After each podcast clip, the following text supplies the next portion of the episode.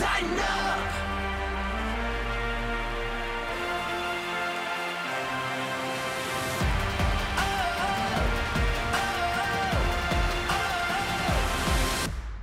This is the O T P, presented by Farm Bureau Health Plans. Plan on paying less for the coverage you need with Farm Bureau Health Plans. Get a quote today at F B H P dot com. With Amy Wells, I'm Mike Keith in the BetMGM studio, and we are on our way to the N F L Combine in Indianapolis, Indiana. It starts tomorrow, Tuesday, and so we're going to give you a little preview of what some of the big topics are. First of all, welcome, and it's good to see you. I know you're excited to go to Indianapolis. Well, Mike, you know, 'tis the season. It is Combine time. I am ready. I'm fired up. I can't wait to go. But w- we've got to stop for a minute because I want to do this preview, and I'm very excited about talking all things Combine. Okay. But we have to talk about social media first. Okay. Um, I saw you post a picture at ten Voice, if you're not following Mike Keith on Instagram. Please follow. Please follow. I saw you posted a picture of you and Jim Nantz. Couple questions related to that. One, where in the world were you where you're hanging out with Jim Nantz? And what do you talk to him about? We were at a function for Pinnacle Financial Partners, and I was taking that opportunity to congratulate him on one of the great performances in sports broadcasting history in Super Bowl fifty-eight. And here's why. Okay. The bottom line is you're calling the Super Bowl. It's a big deal. Every play puts a pressure on you that you don't have in the regular season. It's the same way for announcers as it is for players or coaches. Every play can take your breath away. In the regular season, it's it becomes very obvious what the big moments are. And they don't occur like every single instant. Something that happens in the first quarter you don't jump up and down about in the regular season in most cases, unless it's just way off the level of spectacular. In the Super Bowl, it can be any play at any time. So you're in this hyper-focus that is just phenomenal. And then you broadcast a game that has so many twists and turns. That Super Bowl had everything. You have longer commercial breaks, which from a broadcaster's standpoint upsets your routine. You have a, a much longer halftime, which from a broadcaster's standpoint upsets your routine. And then guess what? The game ends up going over four hours. The beauty of the N F L and why the N F L is so successful as a T V package is because the games are right at three hours. Yeah. And it, it's perfect. Other sports are starting to figure that out. Baseball has done that with the pitch clock. But the N F L has that down. Well, the Super Bowl is naturally going to be longer, Amy. I mean, you just understand with the halftime show and all of that. And then the game goes into overtime. Second time ever. Crazy. And then it goes into another overtime. And also, you're playing with new rules in postseason overtime for the first time. Right. Jim Nantz put on a masterclass of how you handle all of those things. Keep the game in the road. He kept Tony Romo in the road. And I thought Tony did a nice job, but Tony's Tony's all over the place. And so keeping him locked in is is something that Jim does well and that they do well together, but that's a challenge. And then working in Tracy Wolfson, who was excellent, working in Jay Feely, who was fantastic, working in the rules guy, working in this, working in that. He played point guard. He played shooting guard. He play, I mean, he played defense. I mean, if you look at, if you look at, I mean, he he did everything. And yet he got it home, and then he does the post-game interviews, and he's got the whole Travis Kelce thing with we fight singing, for we yeah. fight for our right to party. It was one of the great sports broadcasting performances ever because of where we are. one hundred twenty-three million people was the average viewership at one point. Over two hundred million people watched. All of that pressure that different circumstance, those challenges. And I mean, he did it like it was nothing. And that's why Jim Nantz is so great. And I, as somebody who loves what we do, who just loves the craft of what we do, and this is inside baseball, I'm sorry, but you ask what I said to him. Yeah. I, I said, all of this. It was a clinic. Yeah. And every young broadcaster and every old broadcaster should watch it back and see how he did it and say, I'll probably not ever be able to do that, but it was beautiful. And the fact that I had a chance to just tell him that to to his face was a special thing for me, because he is he's an amazing person, and he is an amazing talent in the world of broadcasting.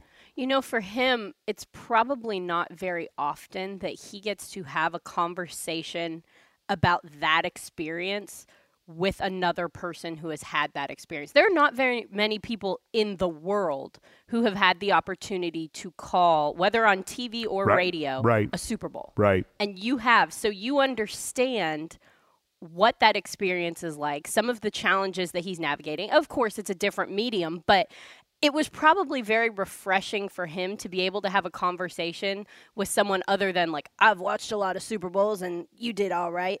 I mean, to be able to have a real in-depth conversation about the challenges, or to have someone say those things who actually understands what you're up against when you're calling a game like that, I would bet that that was a pretty special conversation for him. Well, it was for me um, because I I love the craft. I grew up around people who, who taught the craft in a certain way.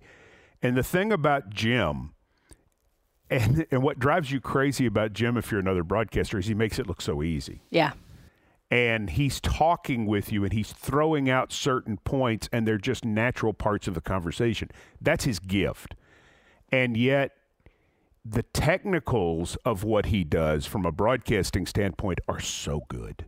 The fundamentals are so good. The the baseline of him is just so fantastic. I mean, it's almost like people talk about Eddie Van Halen, the late Eddie Van Halen, playing the guitar, and that he would take his guitars and he would rebuild them, and he would come up with different combinations of things that nobody had ever heard, different sounds, different styles, and yet the fundamentals of him as a guitar player, like Chet Atkins, the fundamentals of those people as basic guitar players are otherworldly because they just do the regular things so well. Jim Nantz does the regular things in an off-the-chart manner, and then the specialness of who he is as a person is is phenomenal. And all of those greats have that. This past week, we celebrated the forty-fourth anniversary of the Miracle on Ice, which Al Michaels called. It was only the second hockey game Al Michaels had ever called in his life. Really? Only the second hockey game. Well, I didn't know that. He's calling all of those Russian names perfectly, which in nineteen eighty didn't happen. And then the greatest moment in the history of American sports, he hits it out of the park. I don't think it'll ever be matched. No. And so, you know, to think about the Miracle on Ice call from Al Michaels, who is, if not the greatest play-by-play announcer in history, he's right at the top. And then that we're two weeks off Jim Nantz calling this Super Bowl, this amazing Super Bowl, in such a way that as we were losing our breath in a four-hour game, he kept going and was right on point with everything. It's amazing. Phenomenal. And, you know, it for him to live in Nashville and to occasionally have a chance to bump into him, it is uh, what a treat. And he's a special guy. Jim Nantz is the guy that you see on T V. one hundred percent. Yeah. Yeah. And that's that's rare as well. That's, right. That's a very that, unique thing. His broadcast of Super Bowl fifty-eight was a masterclass. And I don't know that everybody would understand that who hasn't ever sat behind a microphone before. But I just have such respect for what he does. And my wife and I were watching the game, and I said, Jim Nantz is just killing this. It is just phenomenal. And then as they got into the last Kansas City drive, I said, this game is f- over four hours long. Now, We did a game that was over seven hours long, but we had too long delays. Yeah, we had lots of pauses. He's doing a game, and, and that wasn't easy. I mean, we'll say that. But that, what he did was much harder, much harder, because you're so tired. And I'll, I'll wrap this up because we got to get on to the preview. um, but he said he still hadn't fully recovered from it. Really? Because of the emotion. Yeah. Yeah. I, I mean, the emotion of it is different than anything you ever feel. And there were so many different ebbs and flows and ups and downs. And high, I mean, you're emotionally just within the game. I've never had an experience in my life, not just in sports or in broadcasting. I've never had an experience in my life like how I felt the two hours after Super Bowl thirty-four. Really? It, I, it was... It was it was excruciating because we lost, but it was also just, it must be what it's like to climb one of the great mountains in the world. It must be what it's like to win the Indianapolis five hundred or the Daytona five hundred. I mean, I, I can't describe, I can't even describe how it felt. Yeah. And for him to do that on such a level with everybody watching and everybody critiquing you and everybody, oh. Yeah. Phenomenal. Yeah. I would like to have that experience. We will. Yeah. We will. I'm looking forward to it. All right, let's preview the Combine, which starts tomorrow. It does. On the O T P. We will do that. Yes. And thank you for asking the question. Well, Mike, I like to... And I was a little proud of that picture, I'll have to admit. It was a great picture. You guys looked very happy. And I like to um, live vicariously through your celebrity encounters. So thank you well, for that. Thank you. When you meet someone famous, we all win. Okay, so what we're going to do on the pre-Combine edition of the O T P is we are going to give you a primer, if you will. Mm, yes. Hit some of the high notes of what will happen. And it's not necessarily about this prospect or that prospect, although we will mention some. It's more about the topics that we will be hitting as we drop an O T P every day, counting today, for the next seven days. Yes, get and, ready. And then there will be O T P content that comes out of this Combine that we will use probably throughout the course of the spring. Yeah. Because so many things happen, and as certain things become newsworthy, we'll say, oh, let's go back and play this interview. Or, I, I mean, it is so newsworthy. So the the first part to me of this primer is the new. Four new general managers and eight new head coaches, including our own Titans, Brian Callahan. And Brian Callahan and Rand Carothon will be talking tomorrow, Tuesday morning. And then we will also have an O T P with them tomorrow. Yep. So subscribe, rate, and review, whatever it is you do. We, lo- we love that if Clear you would do it. Clear some space on your and phone. Tell, and tell your friends. Yeah. Retweet it, right? Sure. Retweet it. Or just listen. Just or just download listen, it to your or, phone. And that, that's the thing is there will be video, which is great if you'd like to watch it. But if you don't have the ability to watch it, then it, you can listen to it. Listen in your car. Listen to your, while you're working out. While you're working there out. There you go. If you are so, into that kind of thing. If you're into that. Okay. I think Antonio Pierce, the new head coach of the Las Vegas Raiders, will be the most quotable. Really? Oh, yeah. Okay. Yeah. I can see that. And, you know, he interviewed for the Titans job, too, when he was just the – when he was the interim and that the Raiders had not officially designated him. Uh, I know people were very impressed with him. And he says a lot of stuff like like a player. Yeah, yeah. Well, remember, I mean, Antonio Pierce, the interesting thing about him, I mean, his favorite radio show was the Howard Stern Show. Yeah. He actually did a day internship at the Howard Stern Show at one point. Really? Answered the phones and everything. And so, and he fit right in with that whole fun crew of people who will say anything. Anything, yeah. And he will say anything. How so, do you know this? I know a lot of stuff. Whoa. Whoa. That was a good little tidbit. Now I'm extra excited for that. Okay, conference. So the new is part of the primer topic. The quarterbacks. Mm-hmm. Always, right? Always quarterbacks. But let's face it, you've got to start with what does Chicago do with Justin Fields? I mean, so we're going to get a lot of talk about that there in, in Indianapolis starting tomorrow. Yep. Probably starting tonight. Right. um, what do they do with Justin Fields? They have the number one pick. They have the number nine pick. Uh, what Daniel Jeremiah has said, the, the N F L network analyst, is he has said you got to trade him. Even though he has shown progress, even though he has made certainly made strides, you have to trade him. And this is Daniel Jeremiah's logic, Amy. He says, okay, Fields is a good player. Now it's time to pay him. You will be able to get something back from him in the market. And then you can draft Caleb Williams, who is a better prospect, who is considered a sure thing, the quarterback out of U S C. And you start with him on a rookie contract with the fifth-year option, just like Fields has. And you're able to better build the rest of your program because now you can trade back. You can trade. You can take Williams at one, and then you can take that ninth pick, which you, was your original pick. The one pick is Carolina's. The ninth pick is yours, and then you can maneuver around and do something. Maybe you can package uh-huh. Fields and the ninth pick to move up to three. Yeah.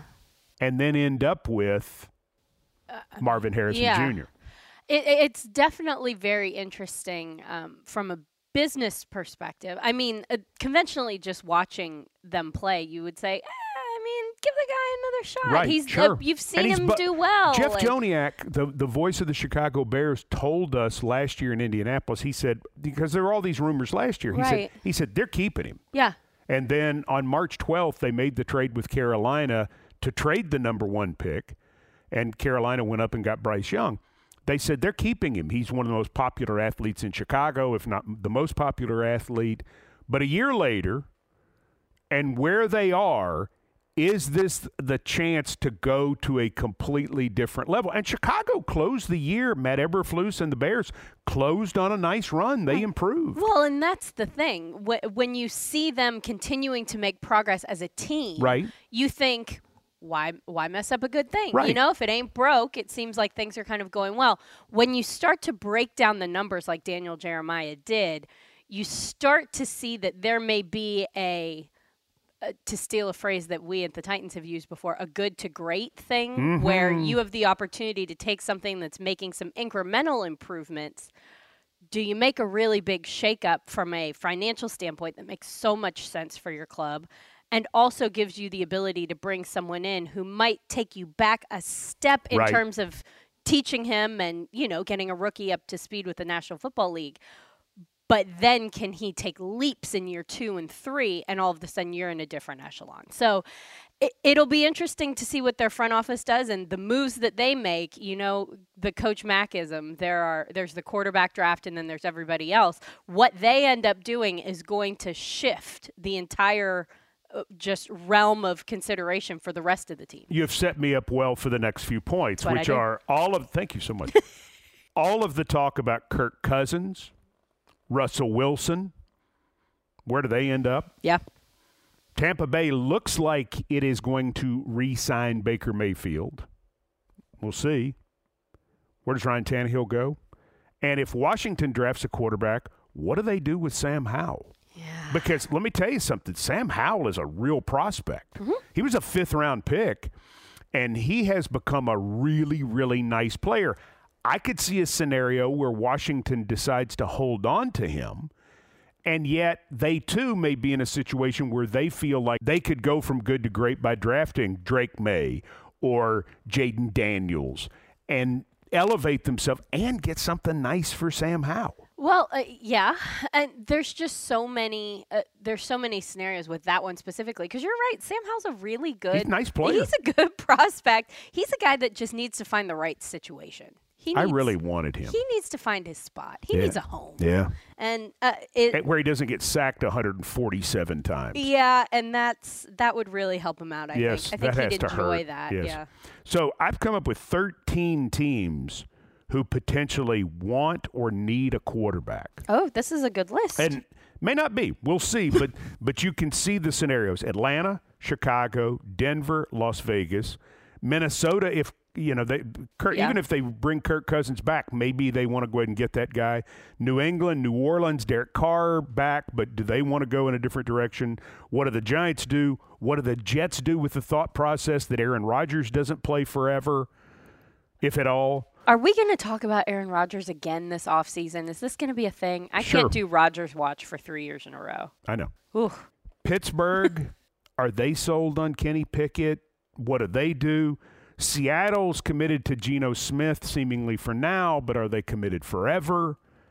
Tampa Bay, again, we think Baker Mayfield goes back there, but eh. mm. and then Washington. So I got thirteen teams. I went through and I and I started off with with less, and then I went back and I said, well, if but but again, I, I mean, that's one of the intriguing parts about all of this. Well, and there's a lot of teams here who have who have someone. It, there aren't too many teams that just have a vacancy, right. essentially. There are teams that have someone and have a, a pretty decent someone. Right. Um, but do you want to bring in the next guy behind them, like in a Derek Carr situation, in a Kirk Cousins maybe situation? Do you want to have the next guy right. in place? And then that shakes up the whole draft because all of a sudden you're bringing in a quarterback when no one thought you were bringing in a quarterback, and you've blown up five other boards. Well, I think we, when we return from Indianapolis, we'll have a better idea about some of these teams. Yes. Because you start to hear the rumors and things start to crystallize and get real because G Ms and coaches, but mostly G Ms, start to drop hints. Yes, and they start. They're all in one concentrated place. The conversations start to right. to bubble a little bit. So Caleb Williams, Drake May, and Jaden Daniels are thought to be the top three quarterbacks. Who's number four? J J McCarthy, Bo Nix, Michael Penix. That'll be something we'll be interested to watch in Indianapolis. And part of this is what do Michael Penix's medicals look like? And medicals for a lot of guys. Yeah. One of the biggest keys to the Combine, as you know, is the medical availability that the N F L and teams are afforded there because Indianapolis has such great medical facilities, and they're so close to Lucas Oil Stadium. They're so close to Lucas Oil. They're able to get so many things on site as well. If you go down to where they're doing the medical evaluations, it kind of looks like a hospital. It does. they, it, It really just looks like... I ended like, up down there by accident once. Yeah. I took the wrong elevator. Uh-huh. It's wild. Yeah, they gave me an E K G. Yeah, well, you know, mm-hmm. it's good. I'm glad you checked out. I You're did. still here. No, it really is. There's a whole region of Lucas Oil that is just blocked off for medical evaluations, and it looks like a medical treatment facility. They are set up for that, and... it's because that information is the most valuable thing. You want to see a guy run fast and jump high, and that's lovely and delightful, but you also want to see that like his limbs are intact and his everything that he may have injured in a whole in his whole life. You're getting the Carfax report on that. When you he's are, done. and and teams will end up red flagging guys because of what they see, and then some teams won't. Yeah, I mean, some teams will say, I mean, Tajay Spears. You know, I would imagine some teams said, mm, and, but the Titans felt good about Tajay Spears' situation through their – because people have different standards of medical evaluations. And they and they say, well, okay, are we looking at a guy for fifteen years? Or are we looking at a guy for five years? Or, you know, everybody has a different take. The doctors have different takes. Your own doctors have the ability to be involved. But to get that in one centralized place, the medicals, that's how the Combine started. Yep, yep. That's that was the genesis of it all. And it's still the most useful part to coaches and scouting staffs. All right, so a lot on quarterbacks there. Yes. Obviously on coaches. More to come after a quick break for our friends from SeatGeek, the new official ticketing partner of the Tennessee Titans. When you're buying or selling tickets to Titans games or any live event in Nashville, SeatGeek is the place to do it. SeatGeek, the new official ticketing partner of the Tennessee Titans. So, Titans fans can fan. I had a mouthful of coffee. Pregnant pause. I'm but sorry. We got, but we got I had it to in. Swallow my coffee. That's okay. All right. seventy offensive linemen invited to the Combine. One of the things to watch. How many of those offensive tackles are projected to go in round one after the combine happens. Could it be seven offensive tackles, which would match the all-time high from two thousand eight? It's a really good year. And Titans fans are going, yes, yay! yay. but, but here's the thing about this, too. If there are so many offensive tackles that are rated to go in the first round, then wouldn't there be an offensive tackle who would be really good at number thirty-eight potentially?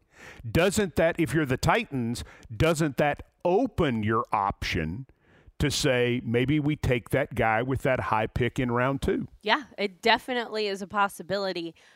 Coach Mack and Rhett Bryan last week on the O T P, if y'all listened, um, talked a lot about this class. Well, they disagree about it, right? They had some disagreements about it and about who was really the top guy. That was their issue. There, there's about three or four who are like elite, elite, and that's where we had some some discussion. But if you have an O-line coach who's incredible, like Bill Callahan, yeah, and his assistant is Scott Fuchs, who's only a thirty-year veteran O-line coach, yeah, who comes in from Kansas to join Bill Callahan. Do you do you not think, well, maybe we could do something different at seven and take an offensive lineman in the second round and coach him up? I, I think these the numbers of quality offensive linemen actually give the Titans options. Oh, absolutely. I think you're one hundred percent correct. I think that the coaching aspect of it is a very interesting part that I never thought about. I didn't think about the... Rhett, Rhett thinks the Titans definitely need it. This is what he said. I, I've heard. Coach Mack thinks you'll be able to get somebody later who's very good, and he has total confidence in the coaching staff. Rhett thinks you take the pick at seven in, as an offensive lineman and be done with it. Right. We will certainly discuss that more, and we'll probably taunt them and pull it out of them, get them to argue. I uh, love that. I, yeah, it's good. Yeah. Uh, on the O T P later this week in Indianapolis. Running back talk. Lots of it. Derrick Henry. Mm-hmm. Saquon Barkley. Yes. Josh Jacobs. Tony Pollard. Austin Eckler. All of those guys are interesting potential free agents. Yeah. Free agency doesn't start until March thirteenth. Nope. We've got time. But the thing that really makes their positions more interesting is there is no feature back in this draft like Bijan Robinson was last year. Mm-mm. There, as a matter of fact, there's no back in this draft who figures to go in the top twenty-five. Maybe it could be that a back doesn't go until after fifty. And then a bunch could happen at once. Yeah. But who's the number one running back? I don't know. It's going to be interesting to see. And I think that this position group, more than maybe any other, except for maybe quarterback, is going to be the most deeply impacted by free agency. Because I think if you've got a spot and you need somebody, where are you going to look? Maybe it's free agency when in previous years you get somebody in the draft because they're cheaper. Right. With this draft class of people, that idea might shift a little bit, right, and that could have a big impact. It's it's going to be an interesting year in running back world. If you need help for twenty twenty-four, where are you going to go? Right, right, because it's a little it's a little different year. Yeah, uh, I think as we go to wide receiver, and everybody loves wide receivers, and corners are always the most fascinating part to me of the combine. They're the most fun to watch work out. Well, because what they do looks more to me looks more like football. Yeah. For I, them.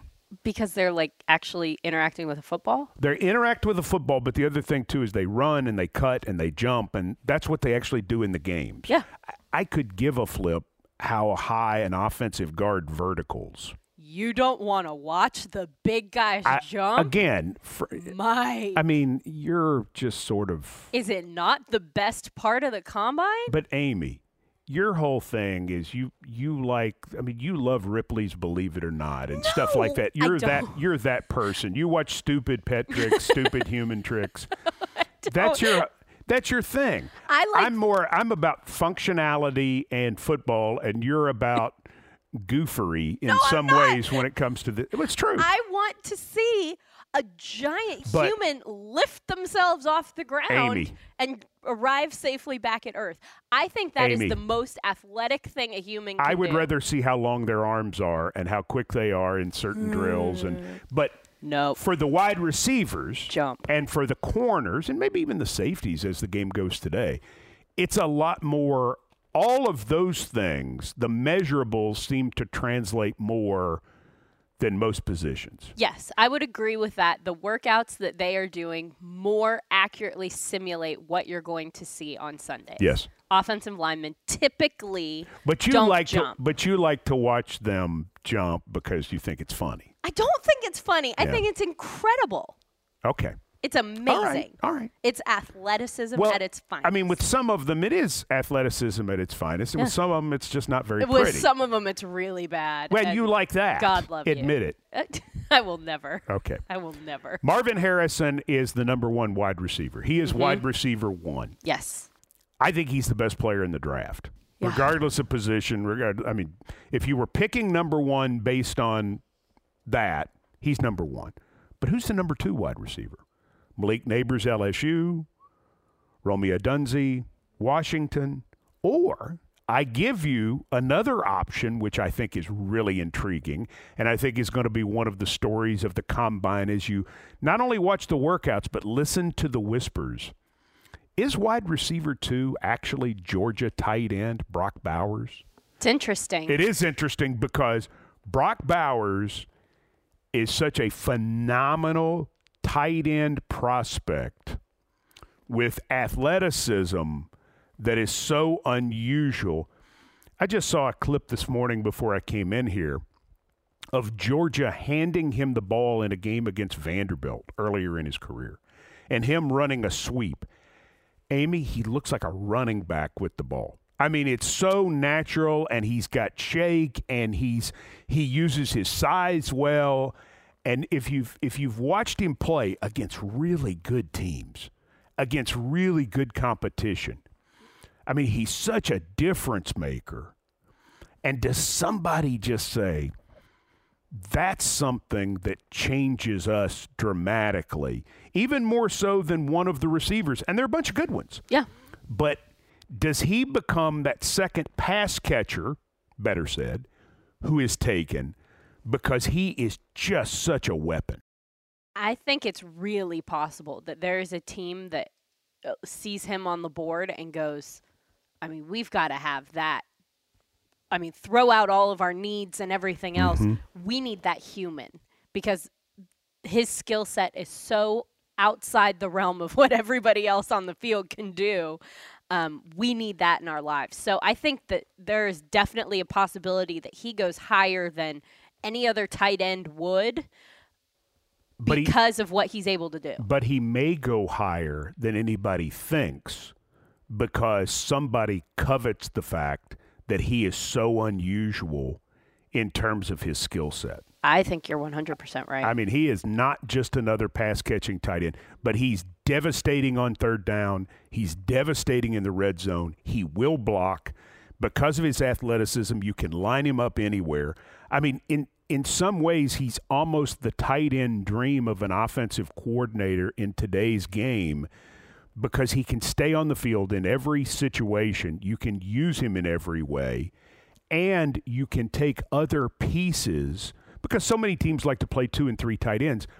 You can take Brock Bowers, and you can put other players with him who fit in different ways. And and that's the great thing because suddenly it improves your tight end core in such a way that you're you're able to have more flexibility roster-wise too. Yeah, he's a person that as soon as he steps on the field, a defense has to acknowledge him and plan for him. He, you just have to. So then what can you do with all of the other pieces because this defense has to do something with him. Let's play a little game. I love a game. And you're, and you're going to get to quiz me. Okay. All right. The four teams who were in the conference championship games, would you mind throwing them out one by one, please? Detroit. Great rookie tight end who was a difference maker. Okay. Keep going.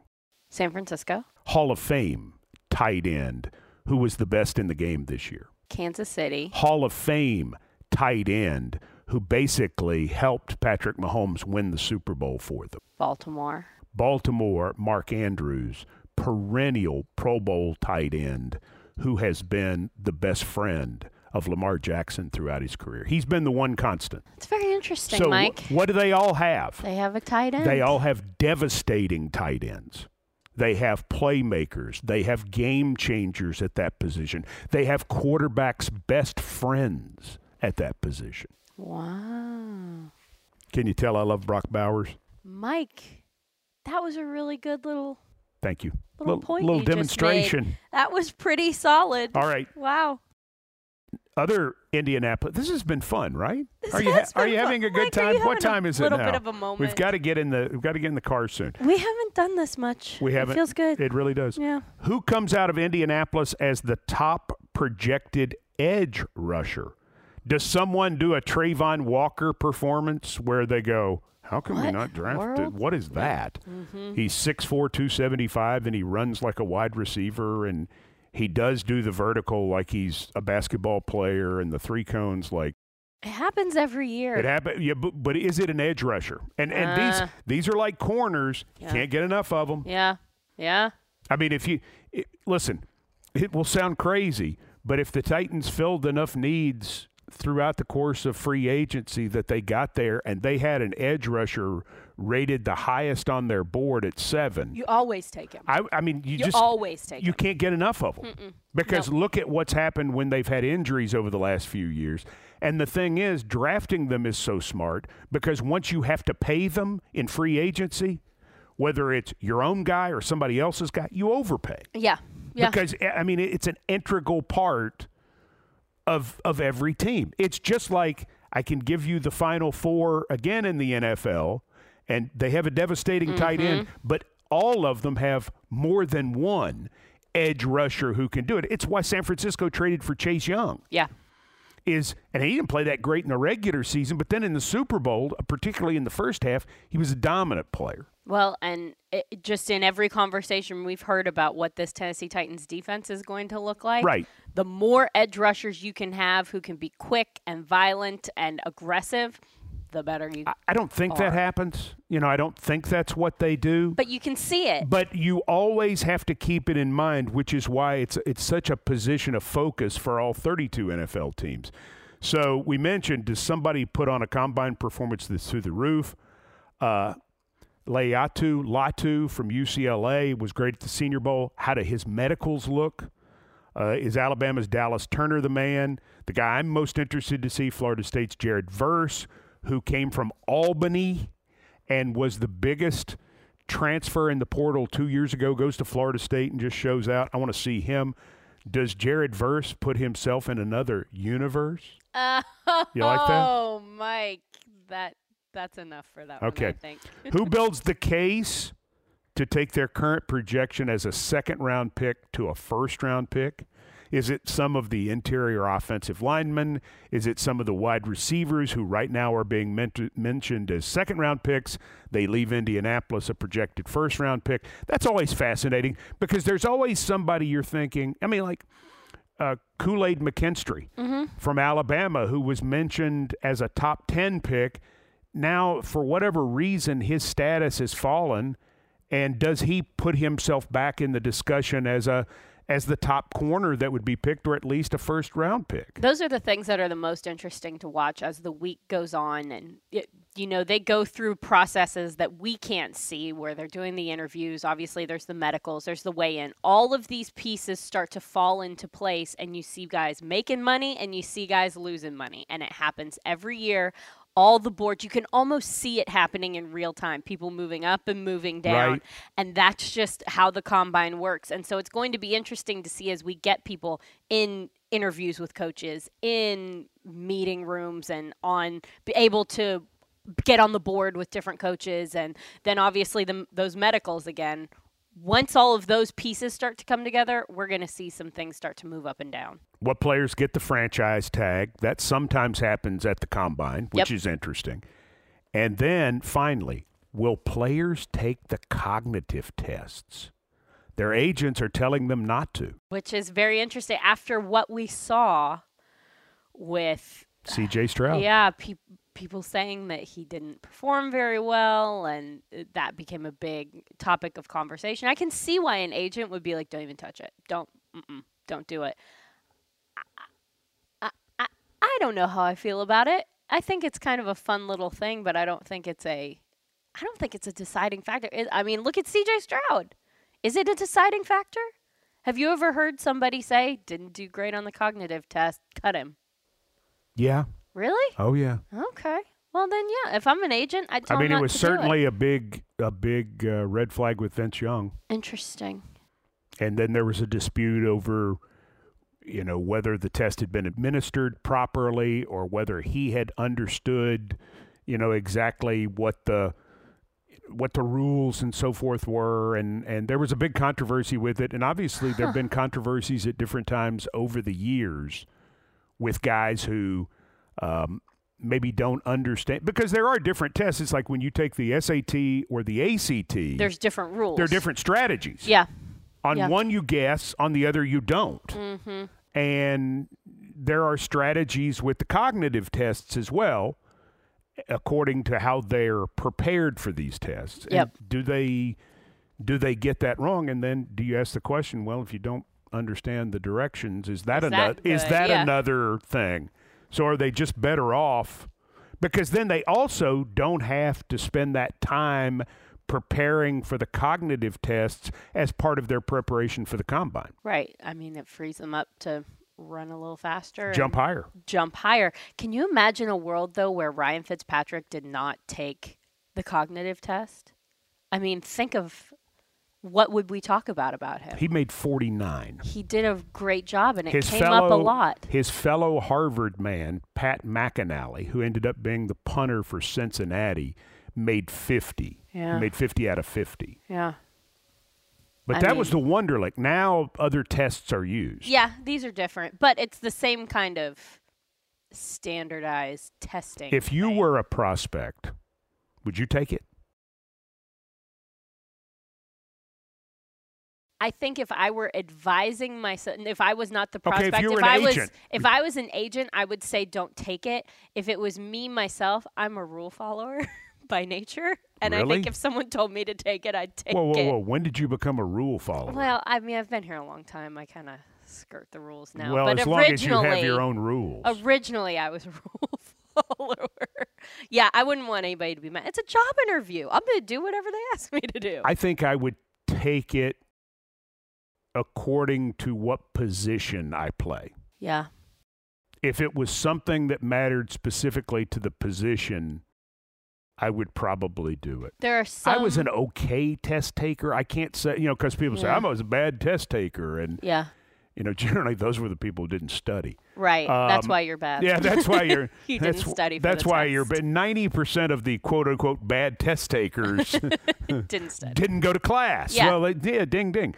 Uh, but there are some people, clearly, who do take tests better than others.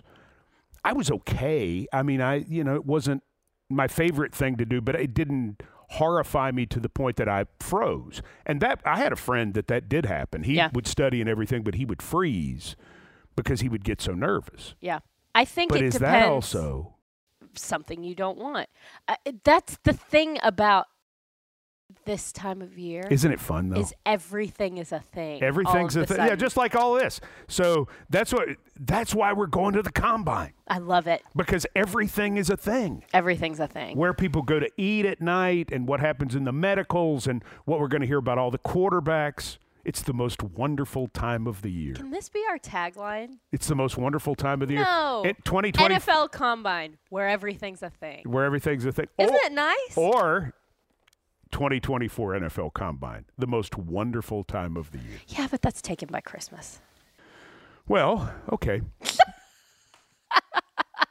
but but here's the thing. That's why we're going to do an O T P every single day. Yes. And tomorrow it'll be the head coach and the general manager. And Wednesday we'll be talking about draft. And Thursday, Coach Mack will be on. And Friday, Coach Mack will be on. Where it's going to be a, a it, full Mack attack. It's a Mackapalooza. Yeah. So, we're, I mean, it is going to be so much fun. So, please subscribe to the O T P uh, anywhere you get your podcast.